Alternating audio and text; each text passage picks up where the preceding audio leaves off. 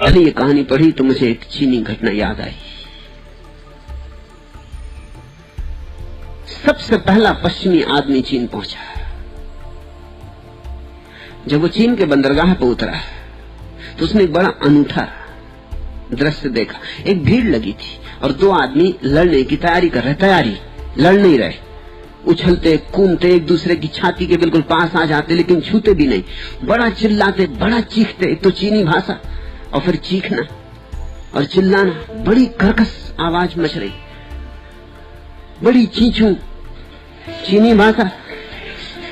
वो आदमी भी भीड़ में खड़े होकर देखने लगा। वो भी उत्सुक है। उसकी भी छाती धड़क रही है, कुछ होता ही है।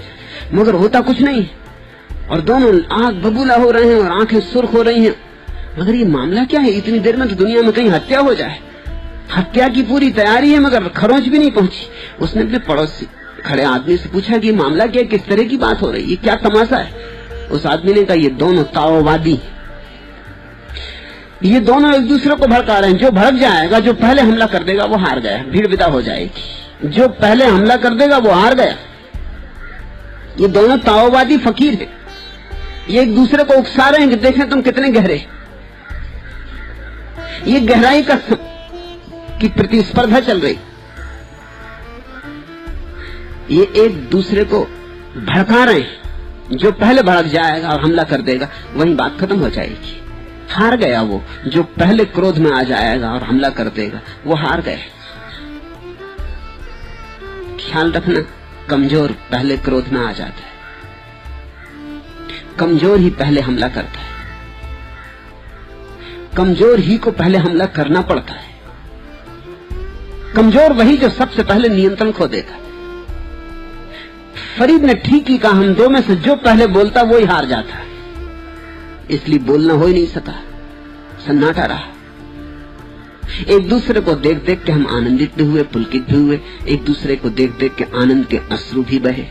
यही कबीर ने भी कहा अपने शिष्यों को, कि बोलते कैसे? बोलने को था क्या? दोनों हम गूँगे हैं। दोनों को स्वाद मिल गया है। दोनों हम जानते हैं कि स्वाद को कहने का कोई उपाय नहीं, फिर कहने की कोई ज़रूरत नहीं, दूसरे को भी मिल गया है। हमने भी चखा, उसने भी चखा, अब कहने को क्या है? अब स्वाद की चर्चा क्या उठानी?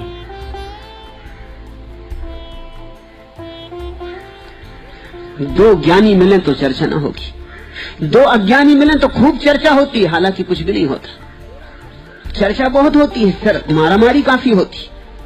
मगर परिणाम कुछ नहीं होता, संवाद होते ही नहीं। दो ज्ञानी मिलते हैं तो संवाद होता है, शब्द शून्य। दो अज्ञानी मिलते हैं तो शब्दों की काफ़ी फेंक फांक होती लेकिन संवाद शून्य।